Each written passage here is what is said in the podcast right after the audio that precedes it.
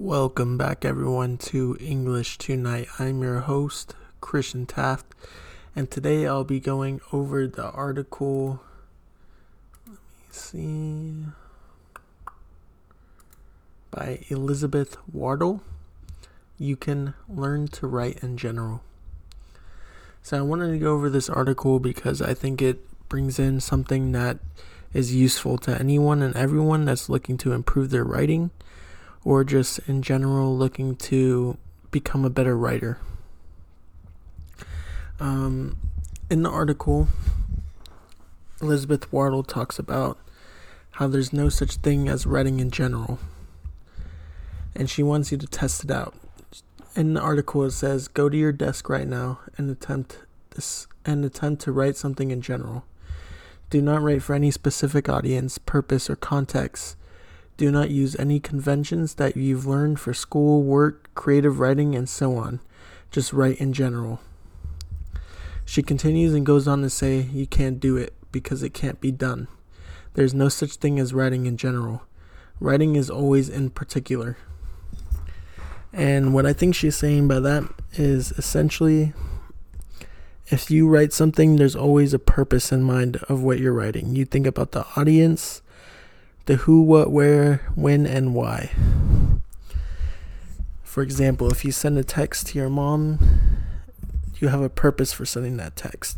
You have an audience, and you have a who, a what, a when. Could be something when you send the text, why you sent the text, and so on and so forth.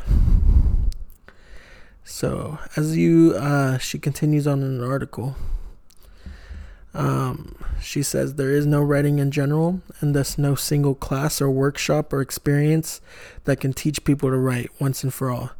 But people want to believe that it's possible to write in general because this belief makes writing seem less difficult and allows to believe that writers can get a one-time writing in- inoculation that will extend across all settings.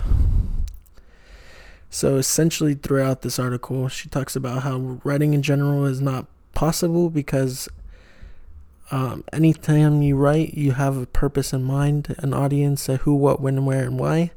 And there are different techniques that are able to be used.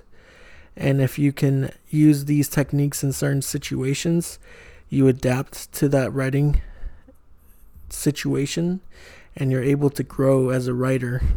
And essentially, all your writing will become stronger because you are thinking deeper than just writing. You're thinking about what the purpose is, the audience.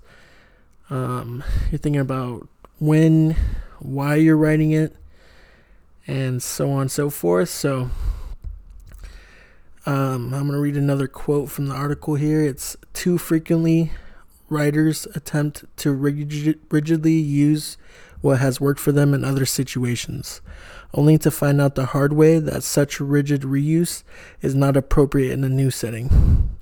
These ideas that there is no writing in general, that writers always have more to learn, that failing or struggling are a normal part of writing, are some of the many threshold concepts of the discipline of writing studies.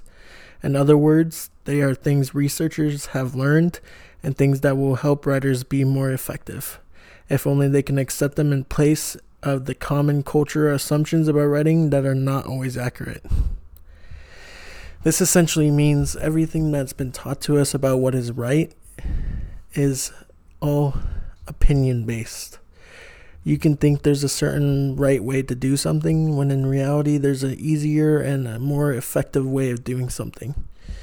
This all plays into rhetorical analysis as well, and the use of rhetorical um, sentences and metaphors and phrases and, and speeches. And it shows that different situations require different techniques.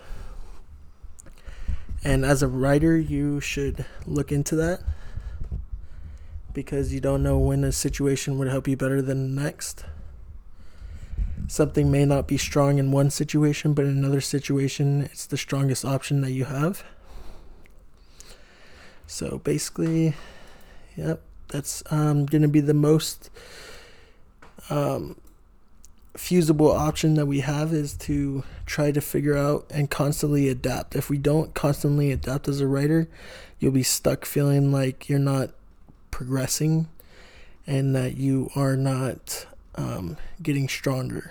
If you're able to adopt, adopt and adapt, you can show yourself that you are getting stronger as a writer, because in certain situations, if you use it right, your writing will become super strong. Anyways, everyone, have a great night. Thank you for listening. This is Christian Taft. Have a great night.